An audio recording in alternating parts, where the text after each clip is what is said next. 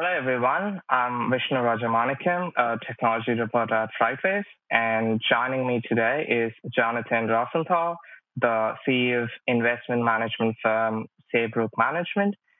Jonathan is here today to discuss the future of global supply chains in the wake of the current pandemic crisis and the perpetual global trade wars.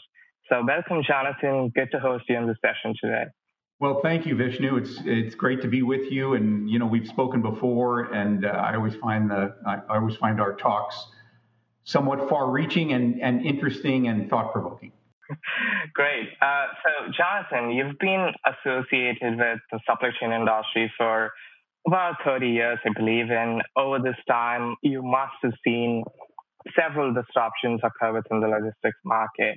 Um, so, in that context, how bad do you figure the disruption caused by the COVID 19 pandemic to be uh, compared to previous crises like, say, the 2008 recession or a black swan event like the 9 11 attacks?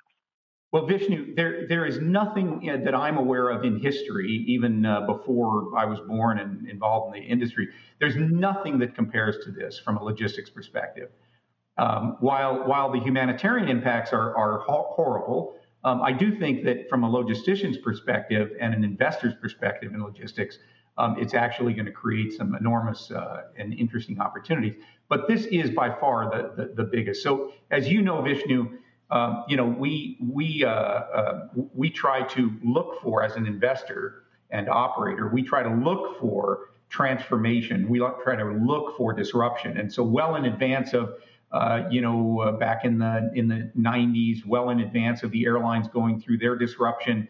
Uh, we saw that coming. We started to make investments in the airline industry and, and, and in tools around the airline industry, uh, information tools and others. And then we got deeply involved in that. And and you know, we saw that disruption occur. Um, it was significant, but it was somewhat isolated. It was isolated to North America. It was generally isolated to the uh, to the airline industry of course, it flops over into hotels and it flops over into, you know, transportation and things like that, but it tends to be isolated. Uh, the same was true uh, before the uh, transformation of the utility industry, deregulation. We saw that coming. Uh, we got involved early on, well before that, that disruption occurred, and we were there when that disruption occurred. Um, and again, it was isolated uh, mostly in the Western US and mostly in the utility business. But this this reaches every corner of the earth. And so that creates tremendous complexity. Now, we saw some of this coming. We certainly didn't see COVID coming, but we saw that the logistics business needed to be, the industry needed to transform. It needed to adopt technology. It needed to understand information. Uh, it needed to apply big data. And, and all of this was coming uh, as a result of, of really of technology and changes in consumer buying patterns. So about 10 years ago, in anticipation of what we now see, we started buying functional companies in that industry. We bought trucking companies and we bought warehousing companies, and not so much because we thought those were great opportunities, although they were, um, but but more because we wanted to really understand the nuts and bolts of, you know, how does a port work? How does a warehouse work? How does it interact with its stakeholders that surround it? How does it interact with the trucks that show up? How does it interact with rail? So we understand that deeply because we, we, we have functional expertise in those particular areas. Now, all of a sudden, you have COVID. COVID was an accelerant. We were already going through change, but change is very hard. And change is hard for two reasons. One, when you have big industries that are undergoing transformation, the the culture within an industry tends to be difficult to change. You know, people like to they, they don't like change. We, we we none of us like change. We like to do things the way we did them all along, and so that's that makes it hard. I would call that cultural disruption. The other problem is that you have embedded infrastructure, particularly in supply chain. You've got roads and, and trucks and ships and warehouses and all kinds of stuff uh, uh, and information systems that's embedded infrastructure. You don't flip a switch and change that embedded infrastructure. They, it, leaves you with, with what are called stranded costs. Gee, I spent uh, you know five million dollars on a new warehouse management system. I can't just abandon that because I you know because the, the industry is changing. So there has been about a 10 year run of, of the uh, supply chain and, and uh, the, eco, the supply chain ecosystem beginning to morph slowly, slowly, slowly. COVID was the catalyst. There is no question. And every time there's transformation, you need a catalyst. So when I was doing uh, investing in the airline business, we saw it coming. We knew the airlines had to change. We knew they had to adapt to uh, to uh, the deregulation. What was the catalyst? The catalyst was 9/11. Today, the catalyst for change in the supply chain is COVID. We're going to go from about 11 to 13 percent somewhere in that range of internet distribution. We're going to go to 35 to 40, maybe even 50% internet distribution. That is going to change the entire system. So, as you as you may know, we've tried to make investments in companies that are going to uh, benefit from this. So, one of the companies that we've invested in, as you know, is uh, something called the Warehouse Exchange, which is the sort of the Airbnb of warehouse, because we know people are going to need a lot more flexibility. And if you think about warehouse space, warehouse space is a very static, uh, very static asset. I either have dedicated space where I make a 10, 15 year commitment and I either own the building or I lease the building, or you have 3PL where I make a three to five year commitment to a 3PL uh, for a lot of space and a lot of material handling equipment. You need a flexible component. Warehouse Exchange allows you that flexible component. So on Warehouse Exchange, we're putting buyers and sellers together, and you know there's there's a lot of excess space in the marketplace. There's just no place for it to con, uh, to conduct business. So I hope that's helpful. But to answer your question, I, I think that this is the most dramatic disruption and will cause the most dramatic change of any disruption in any industry uh, that I that I know of in my lifetime or that I can look back and see, uh, you know, in, in recent history. And I and I study I study history. Uh, you know, the one thing we don't learn from history is we don't learn from history. So I try to study history and I try to study systems development. I study how the rails developed. I study how the how cell phones developed. Those are all systems. And and and uh, so we're we're really at a at a fantastic point where innovation is just going to explode uh, in the logistics space. Do you think that would be a definitive shift in the way and also, you know, in the demographic markets that these stakeholders dip into for their product needs? So, uh, to be more precise, I'm looking to understand the possibilities of nearshore sourcing versus um, stakeholders persisting with sourcing from cheap manufacturing markets that are far away from home. Um, you did mention that the work, the average worker cost in China is going up, and the average worker cost in North America is going down, probably because of um, digitalization and economies of scale. But I see that a lot of companies are moving towards Southeast Asia or towards the Indian subcontinent to, uh, you know, make uh, cheaper goods.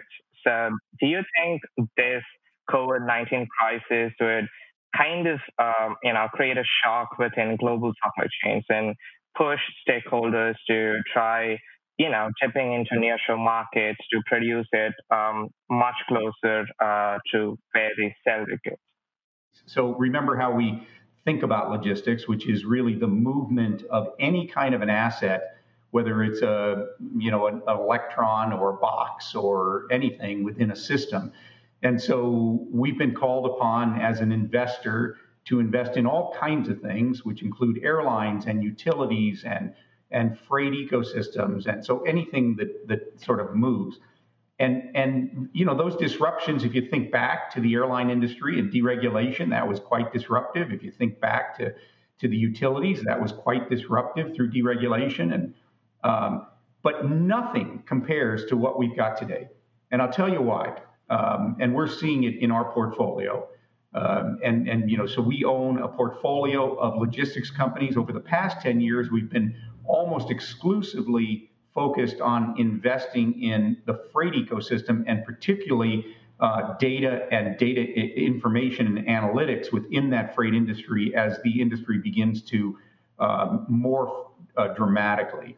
So here's why I think things are changing as a result of of, uh, of COVID more dramatically than ever before. In every other disruption, in every other transformative stage uh, uh of, a, of an industry, uh, you, you, know, you, you, have got it, it tends to be isolated by um, vertical. So when I was involved in the airline industry and we were heavily invested in United Airlines, um, you know, it was isolated to the airlines it was generally isolated ge- geographically uh, to the nor- to northern to North America.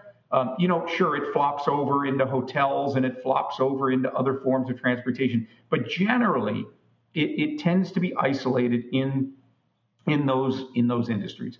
When, same thing when I did. Uh, I, we, we represented and, and and were the largest investor in Pacific Gas and Electric um, here in California. When they went through their reorganization, that was the largest investor-owned utility in the world. Um, they had to, they went through tremendous disruption, but again, it was isolated to mostly the Western U.S. and it was isolated to um, uh, you know it was isolated to the to the uh, utility industry. And again, it flops over into some other industries, but it's isolated. In in this pandemic, it crosses every geography, and it crosses every industry. Now, now why, why is that important? I mean, the reason that it's important is as an investor, what we're always trying to do is we're trying to predict the future. There are certain things we know, and there's a lot of things we don't know.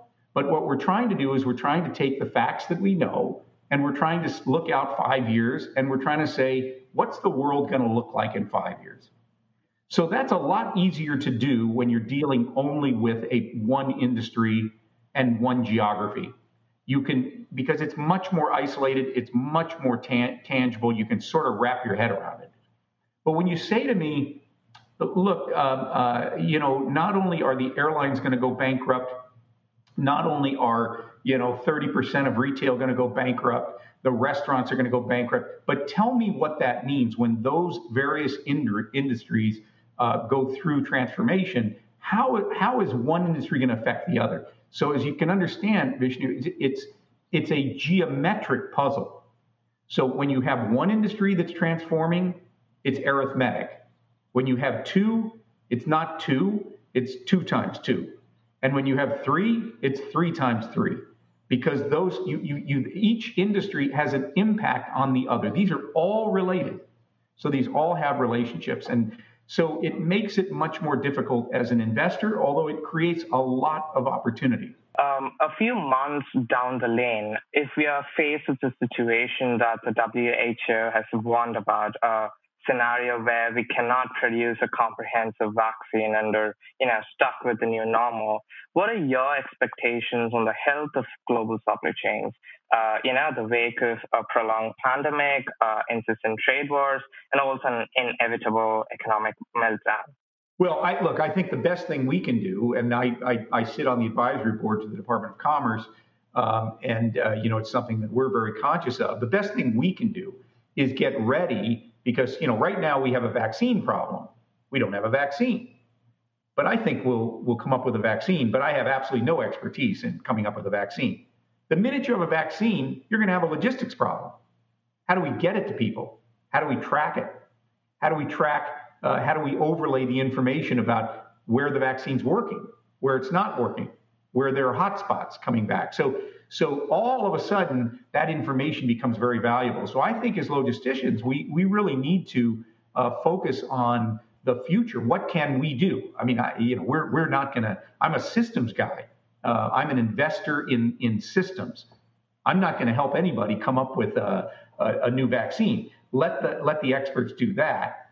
But I think we uh, play a very, very important part in the supply chain of making sure that we're ready for that vaccine and that we know where it needs to be and we know how to get it there and it can be it, can be moved very efficiently. We can track exactly what vaccine is going where which is working which is not. That's all that is all geospatial information.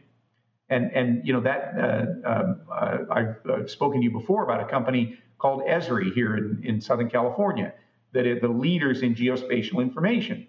We're working very closely with them because you know, geospatial information is it, it is the logistics industry. It, it is the DNA of the logistics industry. In the backdrop of the COVID 19 crisis and with regard to sourcing strategies in global supply chains, do you think uh, that would be a, a, definitive shift in the way uh, stakeholders dip into different demographic, demographic markets to uh, for their product needs? Um, to be uh, more precise, I'm looking to understand the possibilities of nearshore sourcing versus stakeholders going for cheap manufacturing markets? You know, there's there's absolutely no question, and I, I uh, that, that we're going to shorten the supply chain, and things are going to come uh, closer. So they're going to be Mexico, they're going to be Vietnam, they're going to be other places. But I think there's a number of things going on there, which includes um, people more skeptical about sourcing in China um, as a less dependable, uh, uh you know, source. They want more diversity. Um, and, and they just want that responsiveness. So it's not just the labor cost. I mean, that's certainly one of them. Uh, but, but I think it has to do with uh, the responsiveness of the supply chain and the diversity so that you have a more sustainable supply chain. Uh, and then, all, of course, as you shorten that supply chain, information becomes that much more relevant, right? You, you have to have real time information. Where's my stuff? Where is it in the supply chain? How am I going to get it? Where are the breaks in the supply chain? You need you need comprehensive analytics, and all of that is coming. Uh, the the world is going to change. Uh, COVID was a horrible humanitarian crisis in terms of the logistics world. Uh, I think it was a tipping point, and I think it's going to drive um, very much needed change. So, Jonathan, I'd like to thank you for joining me on this very interesting and insightful conversation. Uh, I hope the WHO is wrong and we get a vaccine to this pandemic soon. So, with that note, uh, we conclude this session, and I wish you a very great ahead. Thank you. As we as we work through these issues, Vishnu, if we do it together uh, and we uh, you know use the information that we have and the experts we have, uh, we'll get through it all. But I, I, I suspect that the logistics, the global logistics system, the global supply chain will be better, not worse, as we come out of this.